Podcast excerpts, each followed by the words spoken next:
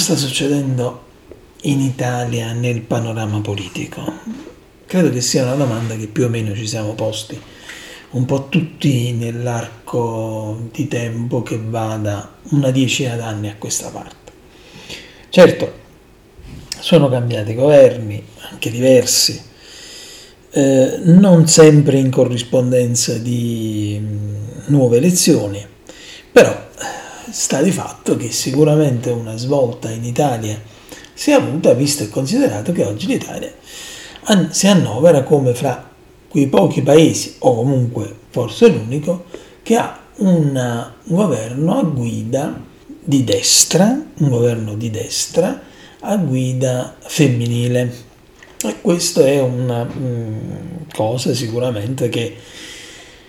eh, sembrava quasi impensabile fino a qualche tempo fa. E invece in realtà eh, questa cosa è eh, successa ed è successa anche abbastanza fragorosamente, come tutti quanti possiamo ricordare, con questo tonfo che la uh, sinistra italiana ha avuto alle ultime elezioni. Ma si dirà, nell'ambito di un Stato democratico l'alternanza al potere fra le varie forze è qualcosa di normale e di eh, naturale.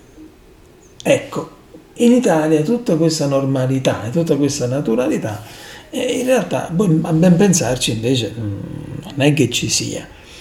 Eh, diciamo che noi veniamo, e se partiamo solamente dal 1948, cioè dalla promulgazione della Costituzione repubblicana, ecco, noi veniamo da un, una tradizione che sicuramente vede, ha visto diverse forze contra, politiche contrapporsi, per tantissimi anni, un quarantennio abbondante, qualche cosa in più, i contendenti si chiamavano Democrazia Cristiana da un lato e Partito Comunista dall'altro, con tutta una miriade chiaramente di, di, di, di, chiaroscuri fra l'uno e l'altro che andavano ovviamente dai partiti repubblicano, liberale, socialista, socialdemocratico, eccetera, eccetera. Quello che rimaneva fuori da quello che veniva considerato l'arco costituzionale sappiamo benissimo che è sempre stata la destra, il famoso movimento sociale italiano di quell'epoca. Oggi invece la movimentazione nell'ambito politico nazionale è diventata, come dire, abbastanza magmatica e abbastanza anche stramba.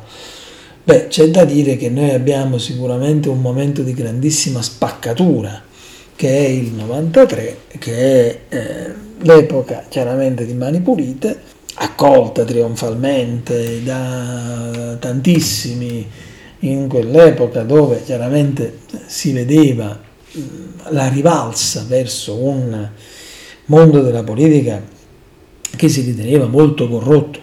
che probabilmente era anche abbastanza corrotto e non garantiva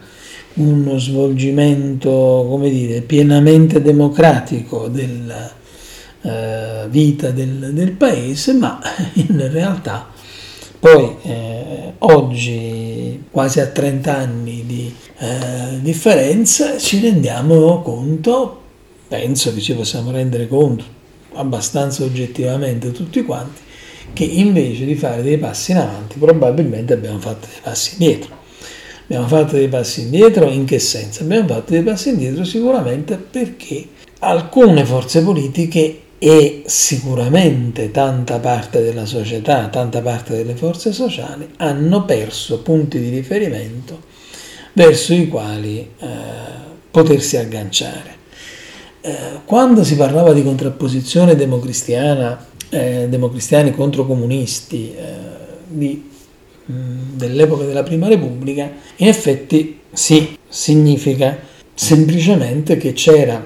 l'adesione ideale alle istanze che, eh, di cui si facevano portatori questi partiti politici, oltre al fatto che i partiti politici stessi con la rete delle sezioni di partito che si diramavano su tutto il territorio nazionale facevano anche da tessuto sociale connettivo molto importante. Eh, e que- questo l'abbiamo completamente perso perché eh, i partiti attuali, al di là di quelli che si volevano definire partiti fluidi o meno fluidi che eh, si possa dire, in realtà mh, mm, sono partiti molto spesso di carta e eh, da un lato e mh, mm, molto relazionati a una leadership ben precisa eh, dall'altra, no? Cioè, eh, tanto per intenderci,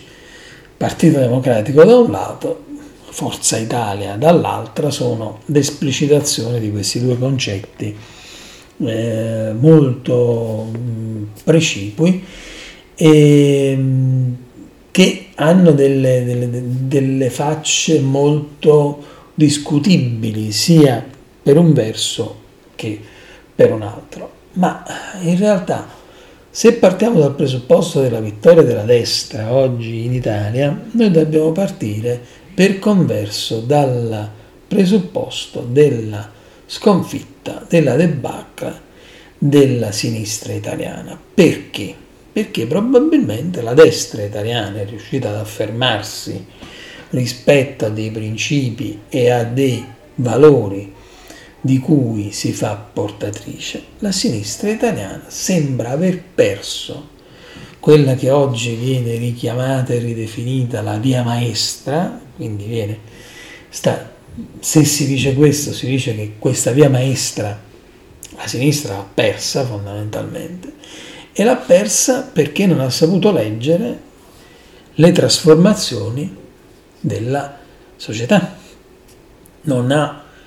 capito più che eh, non basta solamente in questo momento porsi come forza a tutela dei lavoratori,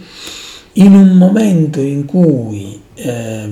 invece bisognerebbe dare anche voce a quelli che un lavoro non ce l'hanno, a quelli che un lavoro lo stanno cercando. Quindi capire e interpretare e leggere bene il mercato del lavoro. Questo la sinistra non l'ha saputo fare. Se si parte anche poi dalla eh, considerazione che le leggi più distruttive del mercato del lavoro e dei diritti dei lavoratori in Italia le ha emanate la sinistra nel momento in cui è stata al governo. Basti ricordare l'abolizione dell'articolo 18, fatta durante il governo Renzi, Renzi allora era segretario del Partito Democratico, basti ricordare la riforma del lavoro, la riforma Biaggi e tante altre situazioni, riforme pensionistiche,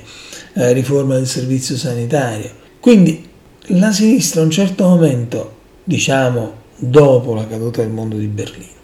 dopo la, mh, mm, il cambiamento geopolitico eh, europeo e mondiale, non si è saputa più riprendere, non si è saputa più riprendere rispetto soprattutto ai fattori economici e della globalizzazione.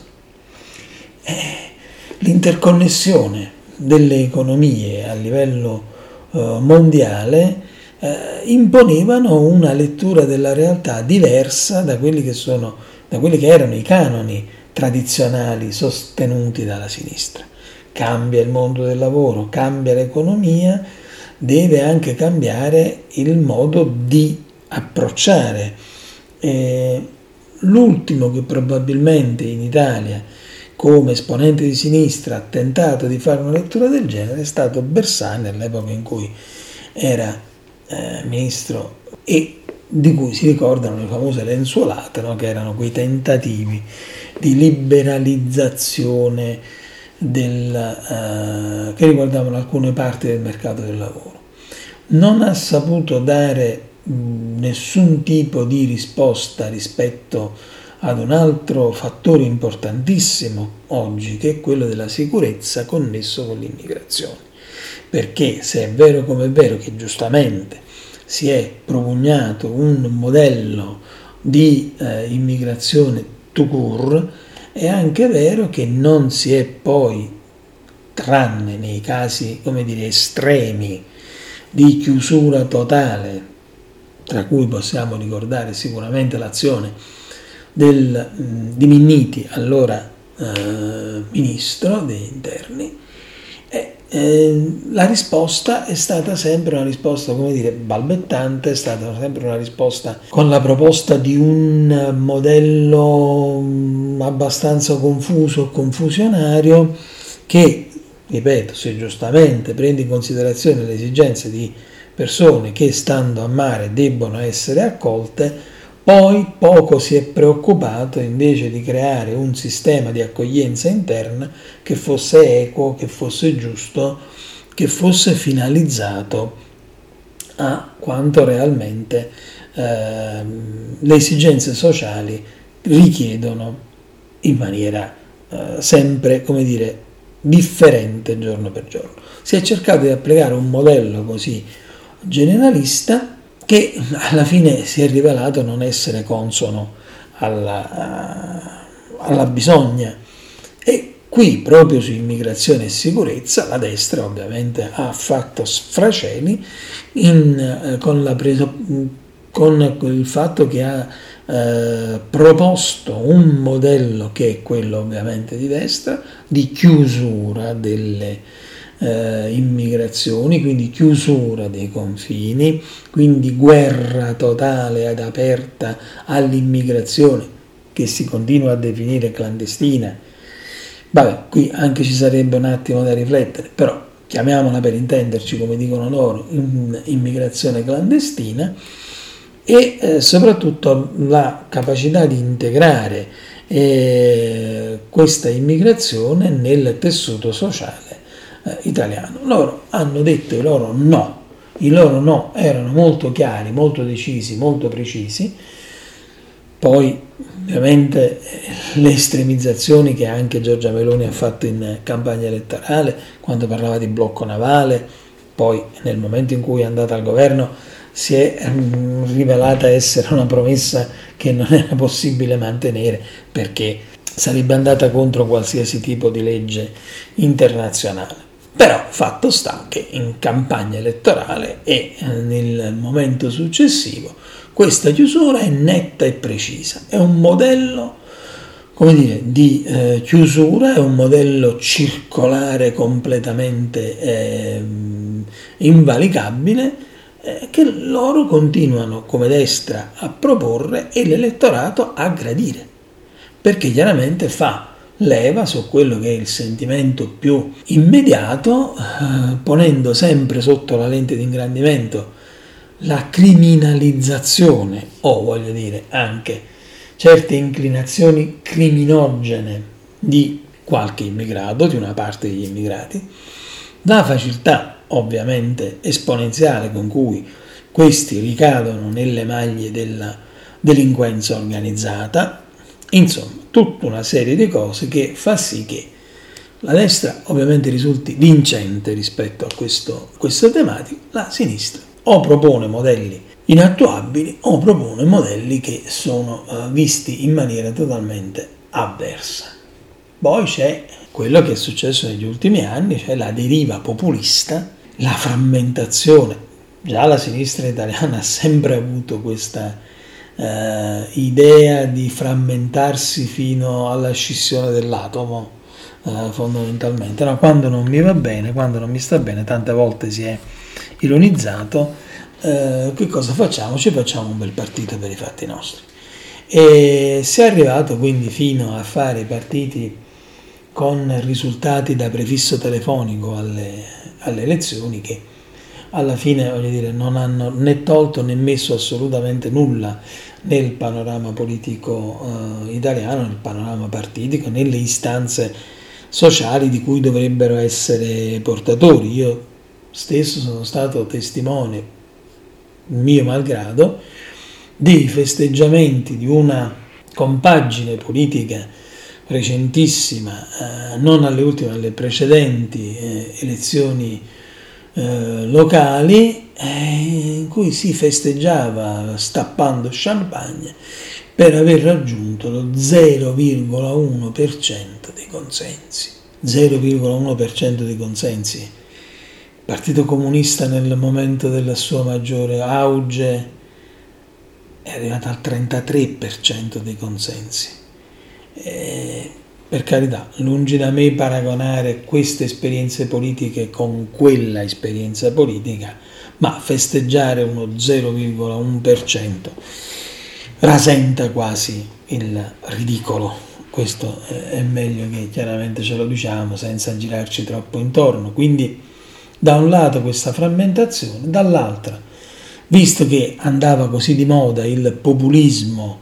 eh, in salsa destrossa, eh, si è pensato di far nascere che il populismo può essere solo di eh, appannaggio a destra, no, facciamo un bel populismo anche a sinistra. E questo ha portato ancora di più alla nascita di movimenti, movimentini, poi per carità eh, c'è tutta la storia del Movimento 5 Stelle che è un discorso che va fatto completamente a parte e che poi un giorno ci soffermeremo a vedere come dire, politicamente. È un discorso che faremo poi successivamente a parte prendendo in considerazione eh, le eh, peculiarità con cui è nato questo movimento, le peculiarità con cui si ha, ha estrinsecato il proprio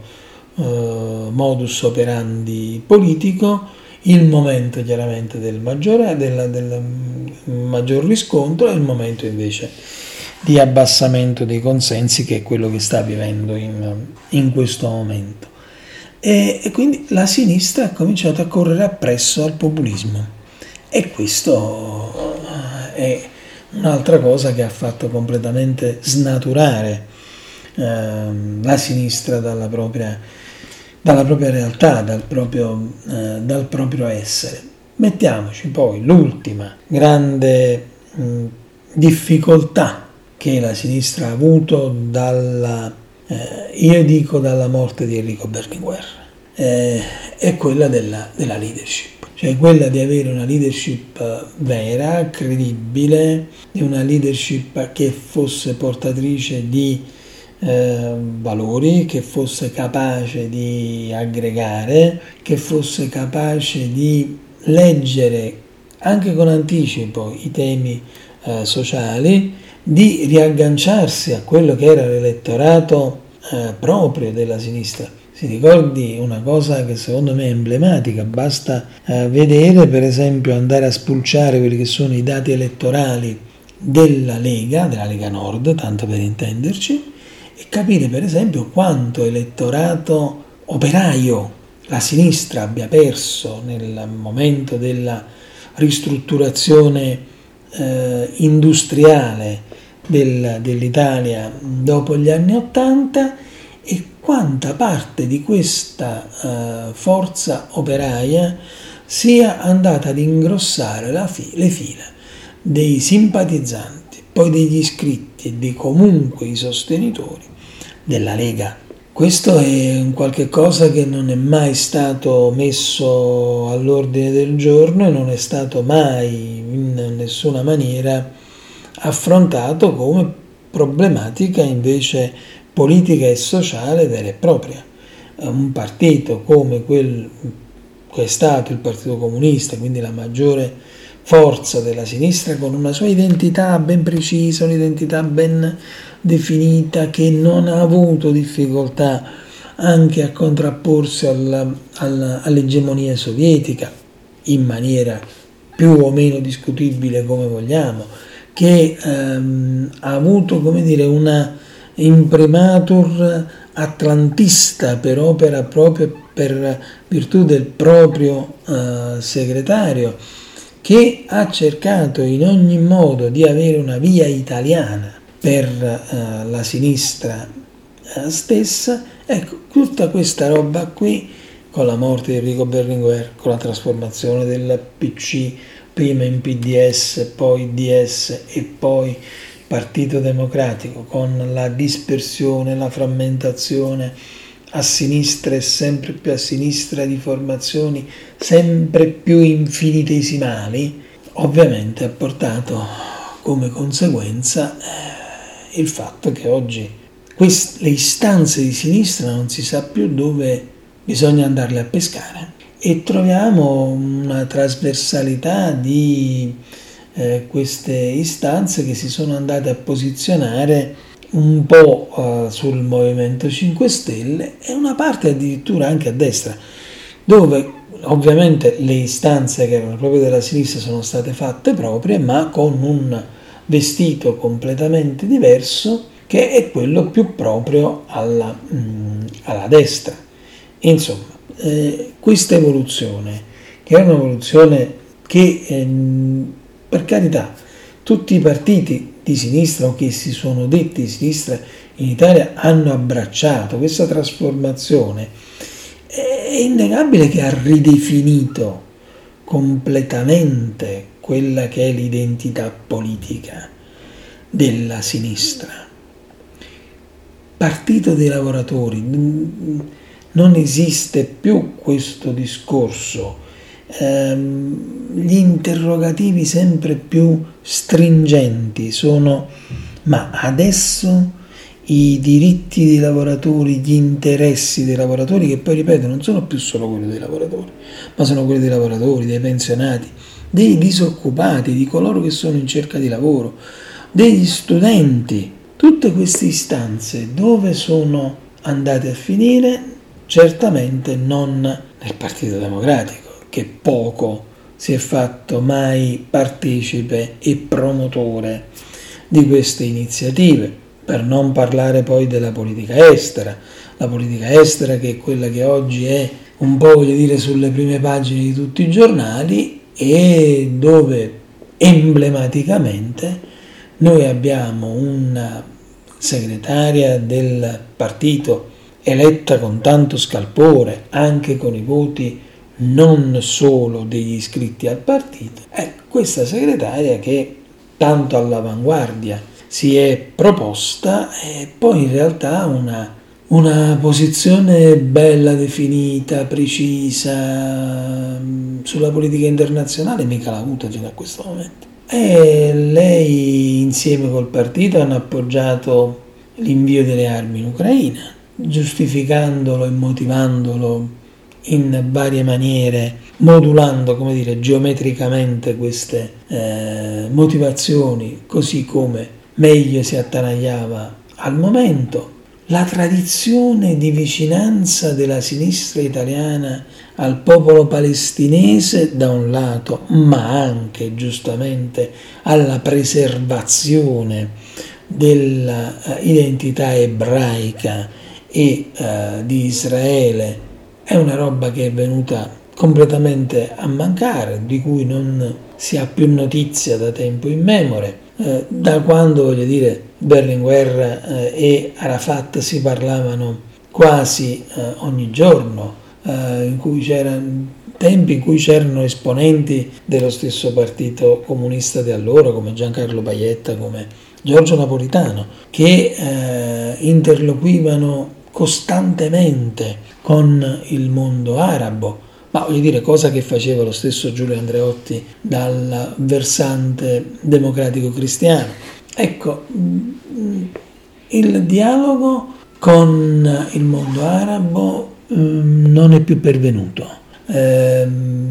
si continua a dibattersi fra dobbiamo appoggiare l'istanza palestinese o quella israeliana, contrapponendoli di fatto anche nella visione eh, del, del, del, del Partito Democratico, che oggi sarebbe il maggiore esponente della sinistra eh, italiana. Insomma, tanta confusione, tanta confusione, poca chiarezza, eh, poco decisionismo, ma anche poca democraticità nelle scelte che eh, hanno portato a un assoluto disorientamento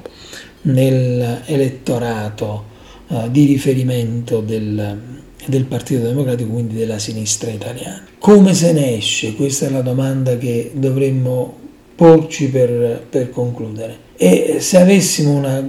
risposta univoca sarebbe una gran bella cosa, magari ci andremmo a candidare, magari daremmo un impulso nuovo al mm, discorso che tanto caramente stiamo facendo. In realtà bisognerebbe semplicemente cercare di recuperare le proprie radici, proporsi come forza di sinistra. come diceva il buon Nanni Moretti, dire cose di sinistra, fare cose di sinistra, smetterla di correre appresso ai populismi vari, alle leadership eh, di cartone che si vanno a presentare di volta, mettere finalmente fine a questa scissione dell'atomo eh, che prima abbiamo già definito in questi termini e creare un terreno unico e cercare di puntare su alcune poche ma buone e comprensibili istanze, portarle a eh, sottoporle agli elettori e chiedere il consenso. Per esempio, si potrebbe fare e si dovrà fare una bella battaglia di sinistra su questa riforma costituzionale che si appresta ad arrivare in Parlamento e si spera nelle urne del referendum fare una battaglia, ma non di retroguardia, una battaglia di ampissimo respiro che dica fondamentalmente questa Costituzione è uscita dalla lotta antifascista, è una Costituzione che non si tocca. Questa è una battaglia di sinistra.